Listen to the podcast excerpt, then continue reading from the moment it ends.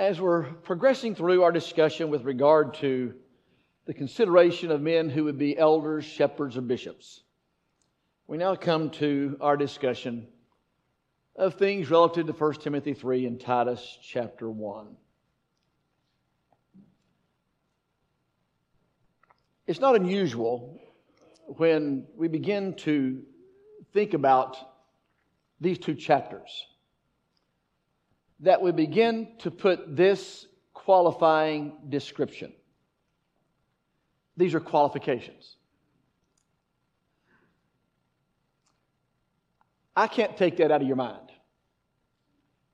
If you've been around the Lord's church for any number of years, that has been ingrained in your head. I can't take it out. I would rather, however, ask you to consider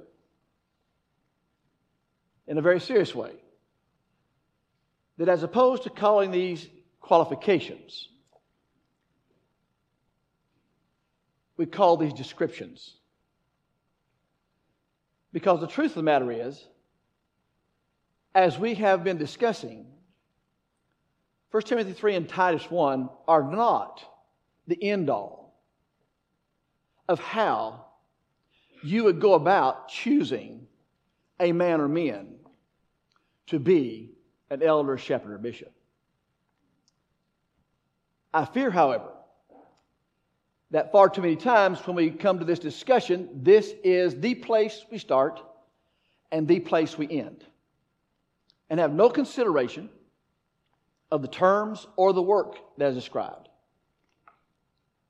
The fact of the matter is, as we'll see today in both lessons, 1 Timothy 3 and Titus 1 are not all inclusive lists.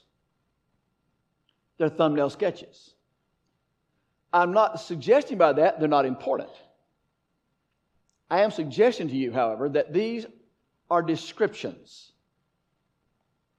of a man and his character. I'll have to take you through that now to convince you, or at least ask you to think about it.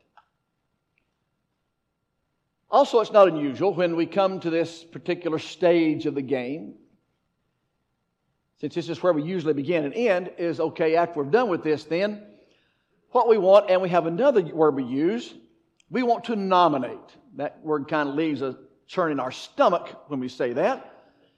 Because when we think of nominate, we think of, okay, well, we're going to nominate a cheerleader, or we're going to nominate a student council president or vice president.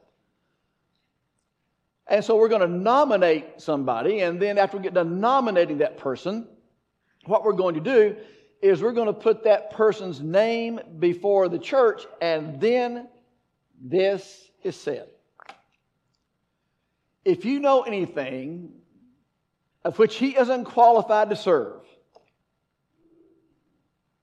dot, dot, dot, dot, dot. Well, you just gave the prescription for failure. Because 1 Timothy 3 and Titus 1 are not written to Timothy and Titus to disqualify. My observation doesn't make it true.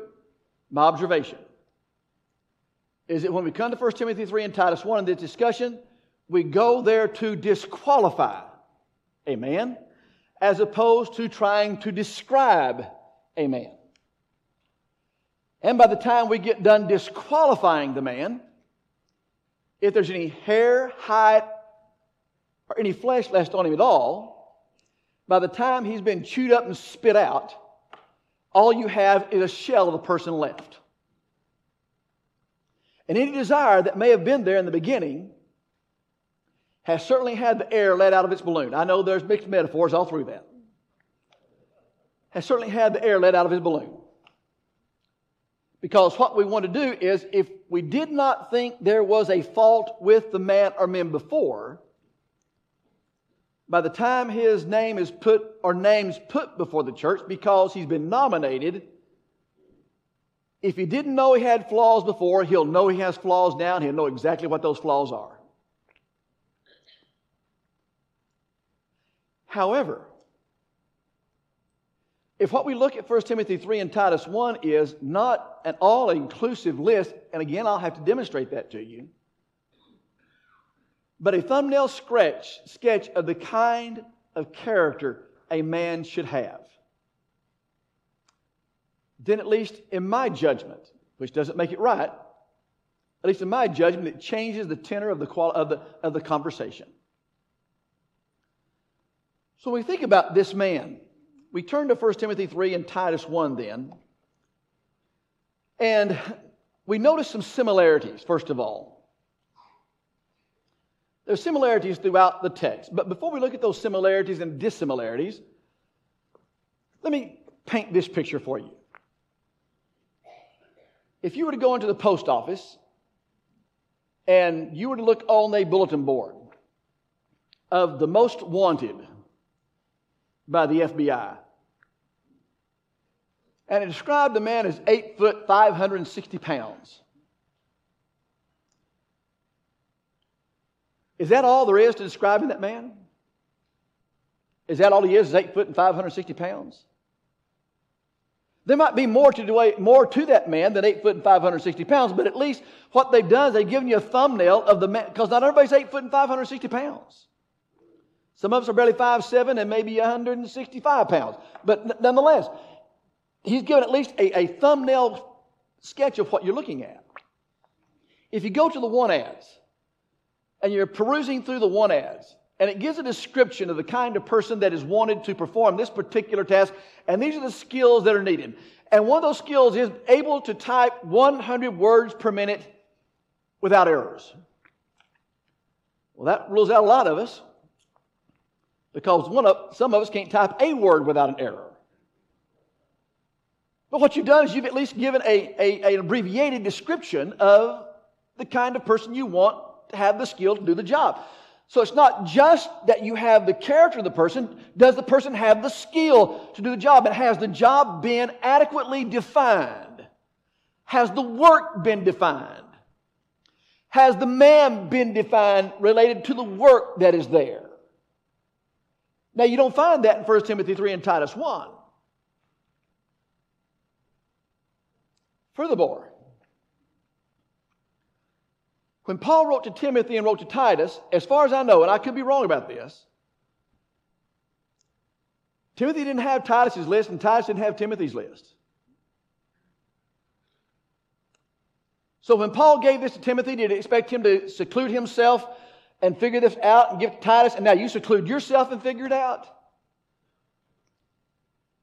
And, I, and after that, how long did it take? You know, we go to Acts 6. In Acts 6, it says they are to look out among them and select some men. Are you aware that, that, that Acts 6 doesn't tell us how it's done, it tells us what is done? If the number there is around 5,000, because you have three in, in chapter 2 and chapter 4, you have 5,000 that are numbered there, and it says in Acts chapter 6, they're multiplying, and there's probably more than 5,000 men that are there. And so, what you're going to do is you're going to pass out papers and have everybody send in a name of 5,000 people and sign it. Now, that's a way to do it. But could it also have been done by representation?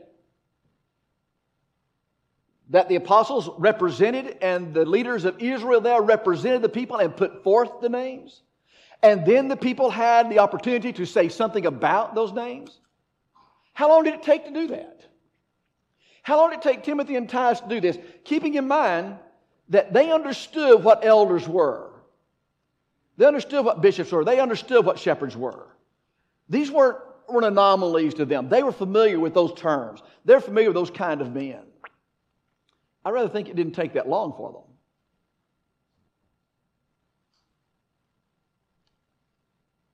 But when we just begin to describe these men, we begin to put them under the microscope and deal with it in a very mechanical kind of way. But let me use this illustration. If you have someone that is an art critic, and what I mean by that is not someone that says, I like this picture, I like that picture, but someone that examines the piece of art to determine its, its veracity, its genuine nature. Did, did so-and-so really, really paint this? And every artist has their particular brushstroke that's peculiar to them. And so here you have the art critic that he takes the small looking glass and he, he microscopically looks down at the painting to examine the brushstroke and say, yeah, yes, yes, Rembrandt really did paint this. Or no, this is a fake. I can tell by the brushstrokes. These are not the brushstrokes of Rembrandt. But when you look at the painting that way, do you see the painting? But when the art critic backs up and looks back, not at the particular brushstroke that's there, but backs up and looks at the panoramic view, the totality of the picture, you see the beauty of the painting that is there. I'm suggesting that 1 Timothy 3 and Titus 1 are not to be considered from a mechanical, microscopic type of thing as the brushstroke, right? But you back up and look at the picture that's painted here of the kind of man that Paul is describing to Timothy and is describing to Titus. And I'd rather think about that. That by the time it's done, because Timothy did not have Titus and Titus did not have Timothy, that the man or men that are going to be chosen are measurably going to be no different, even though there are some significant differences in their list. And I would suggest something else. If we had never had 1 Timothy 3 and Titus 1, and all we have were to describe the term elder, the term bishop, and the term shepherd, and look at their work Would we have principally found a man or men any different than the kind of men that are described in 1 Timothy 3 and Titus 1? I'd rather think a serious person, mind, serious minded person would say, those are the very kind of men I would look and find. Because you're not going to find the opposite of those kind of men doing those kinds of things or described in the kind of ways we've described them as elders, bishops, and shepherds. And as we've looked at their work.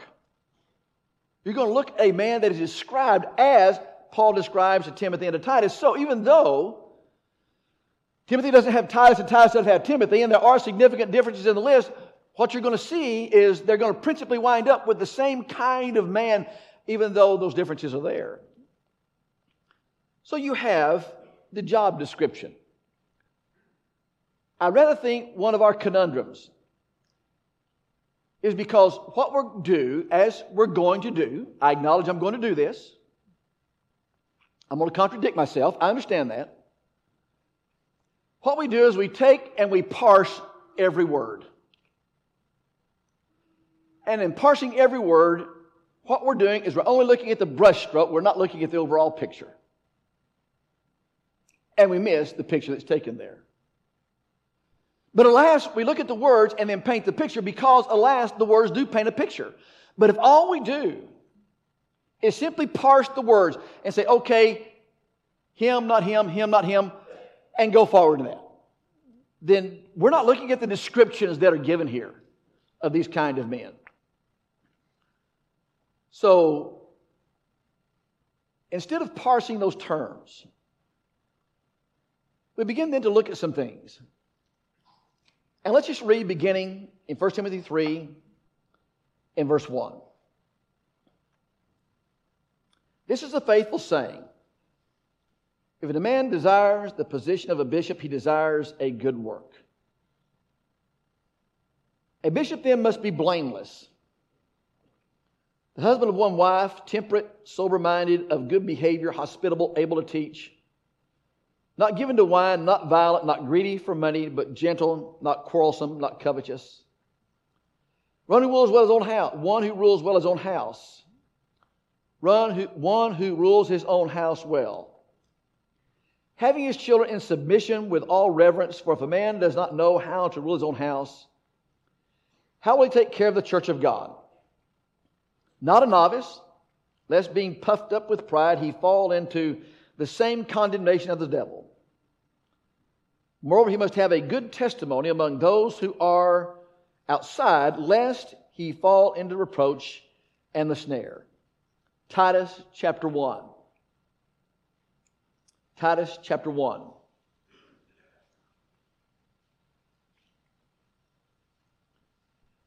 Beginning in verse 5. For this reason I left you in Crete, that you should set in order the things that are lacking and appoint elders in every city as I commanded you. If a man is blameless, the husband of one wife, having faithful children, not accused of dissipation or insubordination, for a bishop must be blameless as a steward of God, not self willed, not quick tempered, not given to wine, not violent, not greedy for money, but hospitable, a lover of what is good, sober minded, just, holy, and self controlled, holding fast the word of faith as has been taught that he may be able to, by sound doctrine, both to exhort and to convince, convict those who are, who are contradictory. Let me describe, first of all, the things in the list that are the same. The same in the list are you have blameless, you have sober minded, able to teach is not listened li- listed the same way, but able to teach and hold fast the word correspond together. So they're complements of each other. Hospitable, not given to wine, not violent, rulers of his own house, not quick tempered, although not quick tempered would be corresponding to temperate. So you have those two that might be companions. Not quarrelsome is not mentioned that way in both lists, but it would correspond to one who is not self willed. So, accommodatively, we would use able to teach, hold fast the word. We would use not quick tempered and temperate. We'd use not quarrelsome and self willed. We'd put those all in the list of those who are in the list together. Those are the same things that each one has. Not listed together. And again, some significant difference is gentle. Not a novice, not covetous,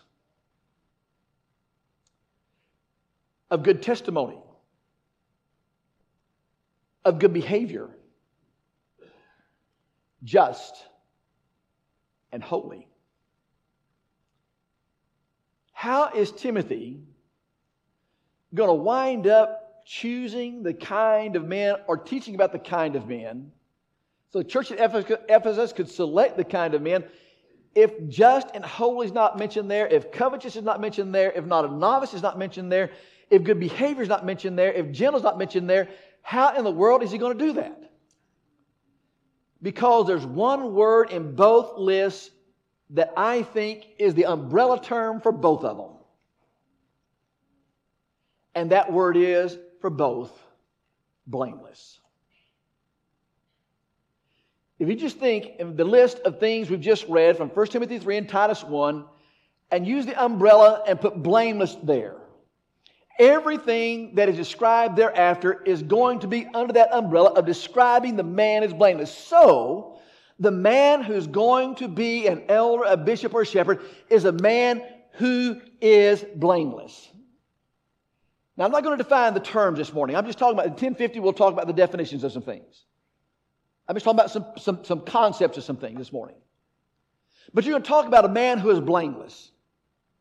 If you have a man that's blameless, is he going to be a man that's just and holy? If you're going to have a man that's blameless, is he going to be a man that's uh, gentle? If you're going to have a man that's blameless, is he going to have good behavior and a good report outside? If you're going to have a man that's blameless, uh, is he going to be quarrelsome? Is he going to be self-willed? Is he going to be, uh, is he going to be violent? If you have a man that's blameless, is he going to be a man that's given to, given to wine? If you have a man that's blameless, is he going to be a man that's given to chasing women? What you're looking at describing a man that is blameless. Now, whether I can describe and define blameless to your satisfaction or not, Here's my suggestion to you. You know it when you see it.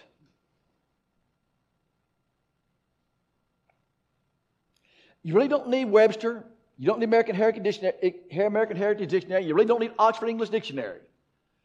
Do you know blameless when you see blameless? I would suggest we do.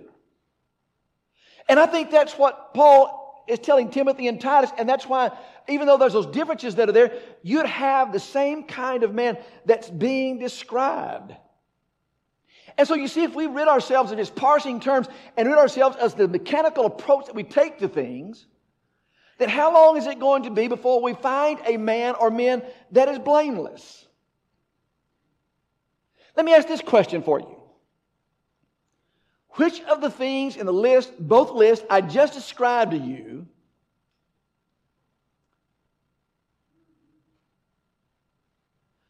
are expected of a Christian?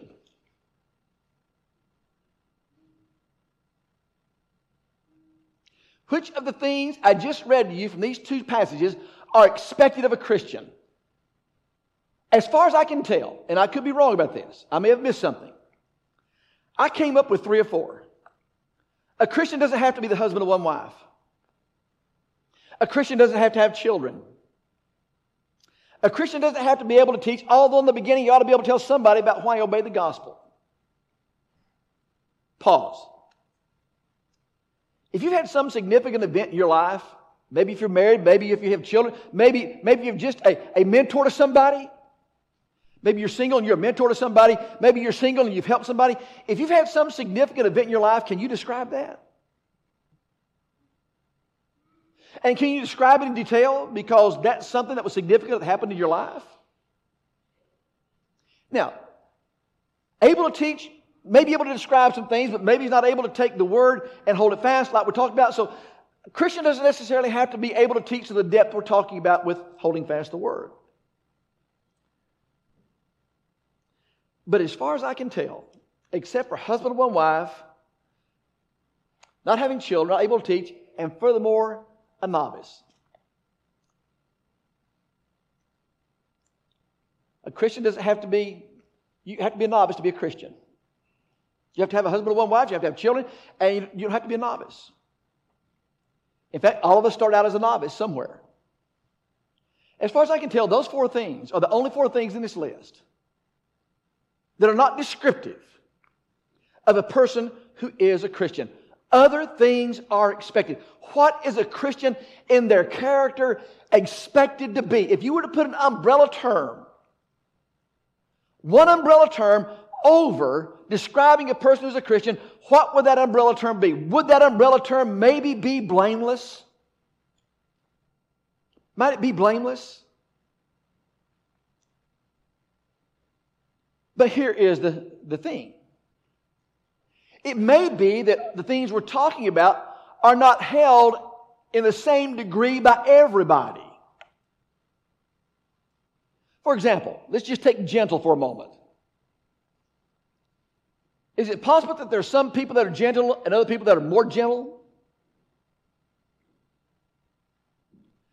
You take a person who's become a Christian and they've been violent,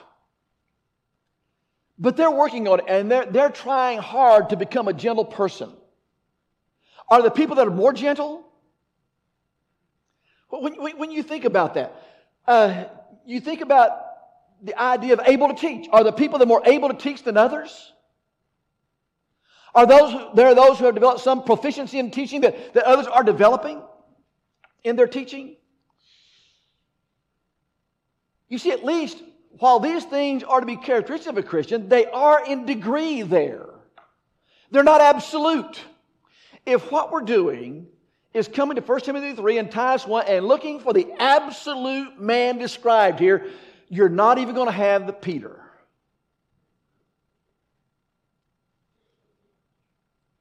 and you're not going to have anybody. Because when you think about blameless, blameless doesn't mean he has no weaknesses. Not all weaknesses you can hide. Some weaknesses are before everybody. and so that element of blameless has some degree of proficiency in it. Here's a man that is blameless, and here's a man that is developing to become more blameless.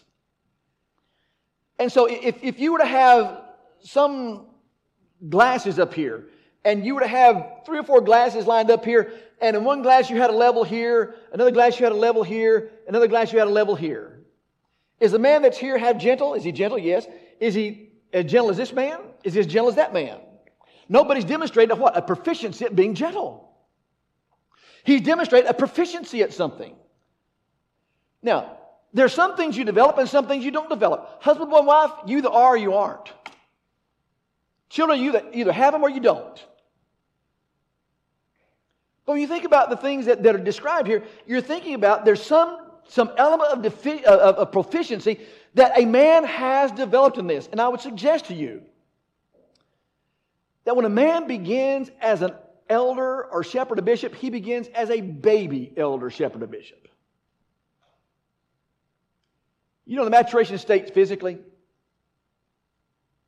I'm told, I know nothing about this, I'm just told this, so take it for what that's worth. That if a child goes from laying on their back to walking, that there are some significant stages that have been developed that affect their development. And that when these babies learn to roll over and they learn to get on their fours and they rock back and forth, rock it back and forth, and finally they, they rock forward and they fall flat on their face, and finally they figure out not to do that, and finally they figure out how to put one knee in front of the other, finally they figure out how to stand and to fall, take two steps, then take three steps, and next thing you know they're running, that there's a development process in that. It's the same thing. If you have a man that begins today, this very day, as an elder, shepherd, or bishop, he is not going to be as developed and proficient as Joe Fagan is. Because Joe's been doing it for 36 years. That doesn't mean when Joe was 45 years old and he started, he had the proficiency he has now. But that's been developed, that maturity, that process has been developed in the process of how he's grown in the role and the kind of man that's described here. What I'm telling you is, is when you look at the description of these kind of men, you're not looking at someone that is absolutely perfect, has every one of these things with the I's dotted and T's crossed, and there's no flaw there. if you're looking for the man with no flaw, you're not going to find him because you don't have to look too long, too hard, to find flaws in each other. And as I said in the beginning, if you don't know you have flaws, by the time you're done the process, you'll know every flaw you have. You'll know where every tick crawls and every flea lies. Because people will be glad to tell you where they are. You see, what he's talking about here is we begin with having demonstrated some proficiency in being blameless, and the things we're going to describe at 1050 but that doesn't mean the maturity there is fully developed. It is developed to a point of proficiency and therefore a man in whom we can put trust and confidence in because he's demonstrated a proficiency in some of these things.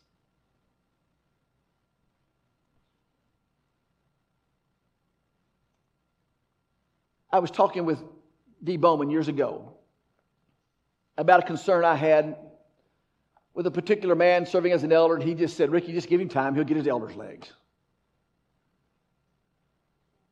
And he did. And he wound up being a great elder. And that's true, true with everyone that begins. You just have to get your elder legs. That doesn't mean you know what you're doing absolutely. I remember the day that Breck and I were appointed. Joe came to me in the foyer, and there was a case of benevolence to be considered. Joe came and he said, Ricky, we've had this question come before, you, before us. Uh, what do you think about this? I thought, why are you asking me? I thought, Joe, you and Daryl been doing it. Don't ask me. I wasn't there then. He was asking me because that morning I'd been asked to serve as an elder in the congregation, accepted it. It blew me away that Joe said, Hey, Ricky, what do you think about this case of benevolence? Oh, I'm wearing a different hat now. But it's not the hat he wears. Do you see what I'm talking about here? There's growth in this, there's growth in doing this. But as I've said, these are all the descriptions. This is a thumbnail list. For example, turn to Ephesians chapter 4. In Ephesians chapter 4, you do not find the term elder, shepherd, or bishop listed. At least in this section of Scripture. You do find it in verse 11, but in the section I'm talking about from 17 forward, you don't find it listed. What you find listed about evangelists, pastors, and teachers is not relative to what he's talking about, verse 17 forward. But what he will say, beginning in verse 20, but you've not so learned Christ, if indeed you've heard him and have been taught by him, as the truth is in Jesus.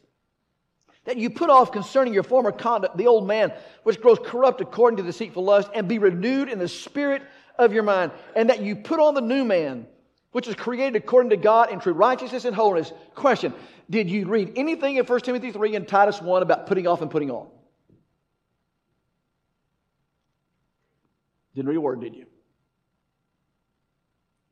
You don't read a word in 1 Timothy 3 and Titus 1 about a man repenting. Furthermore, it says, Therefore, and the idea is having put away lying, let each one speak truth with his neighbor, for we're members one of another. Be angry and do not sin. Do not let the sun go down in your wrath, nor give place to the devil. Let him that stole steal no more, no longer, but rather let him labor, working with his hands what is good, that he may have something to give who has need. Let no corrupt word proceed out of your mouth, but what is good for necessary edification, that it may impart grace to the hearers. And do not grieve the Holy Spirit of God, by whom you were sealed for the day of redemption. Let all bitterness, wrath, anger, clamor, evil speaking be put away from you with all malice, and be kind to one another, tenderhearted, forgiving one another, even as God in Christ forgave you. Did you read any of those in 1 Timothy 3 and Titus 1? Would you want a man that's a liar? Would you want a man that steals? Would you want a man that can't control his temper?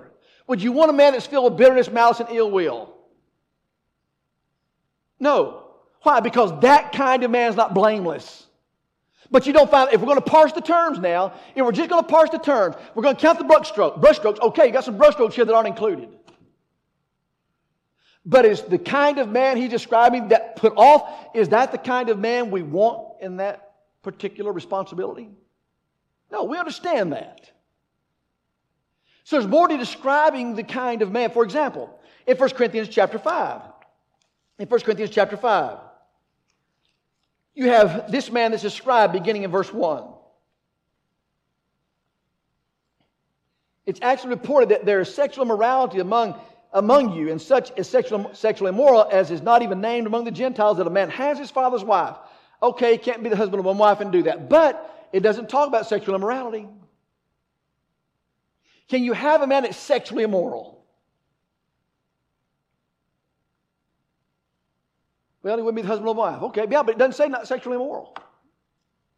You see what I'm talking about? There's more to describing the man than the picture that's painted in 1 Timothy 3 and Titus chapter 1. They're thumbnail sketches, and they're thumbnail sketches that can help us arrive at describing the kind of heart and character a man should have. And when we have the total picture of what an elder is, of what a bishop is and what a shepherd is and the kind of work they do, then what kind of man are you going to find? You're going to find a man that's blameless and that fits the descriptions of a man that's blameless in a thumbnail sketch in Titus chapter 1 and 1 Timothy chapter 3. So, let me review this with you. When we think about this, I just want you to look at the descriptions that are here. I want you to look at this as a painting, okay? Words painting a picture here. I want you to see this not from the brush strokes. I want you to see this from the, from the st- standpoint of the, of mosaic that's painted here. And the mosaic you have is a man that's temperate, one of good behavior, who's hospitable and able to teach, one who's not given to wine, not violent, but gentle, not quarrelsome, and not greedy for money, not covetous, not a novice, one who has a good testimony but is not self willed, a man that's not quick tempered and loves what is good, just and holy, and self controlled.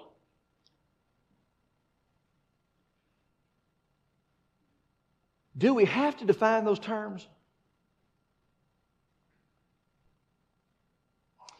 Do you know him when you see him?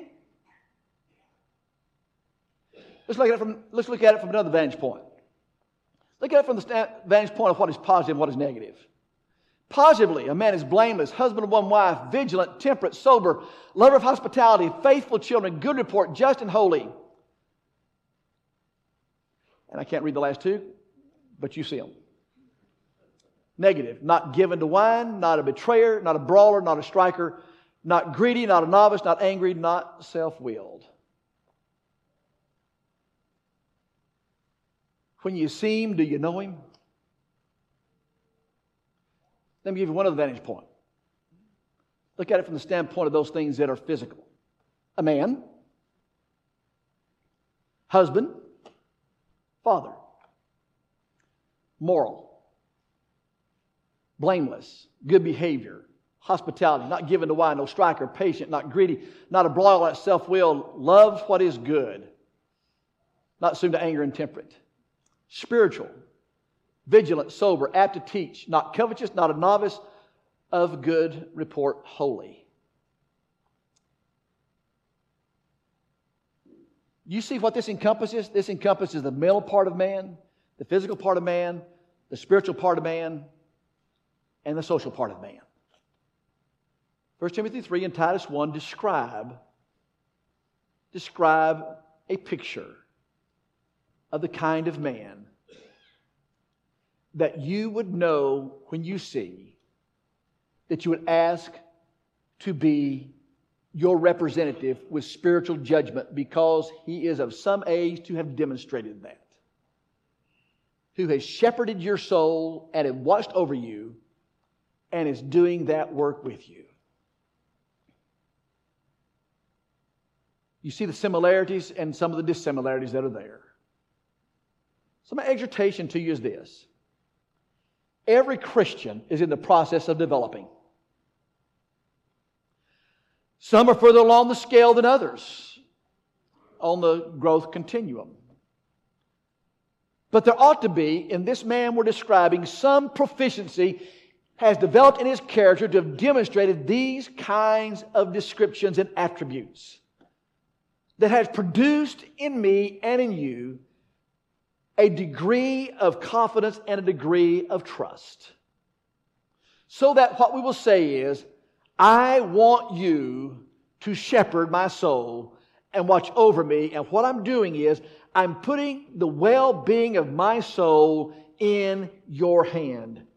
Will you, will you watch for my soul? I just ask you to consider those things this morning. Again, some of the qualific- qualifications I made in the descriptions of things, that's my, my angst, my deal. But I'm trying to disabuse us of some things that are often problematic for us. These are not given so we can pick a man apart. These are given because we know this kind of man when we see him. Thank you for listening. We'll have a song and word of prayer and then be dismissed to our classes. Thank you for connecting with us this morning. We're so thankful that you were able to do that. If you have questions, we'd love to have the opportunity to talk to you. You can contact us at www.thebibleway.com or questions at thebibleway.com. Questions at thebibleway.com. We'd love to have you in person. Come if you can, but thank you for connecting with us.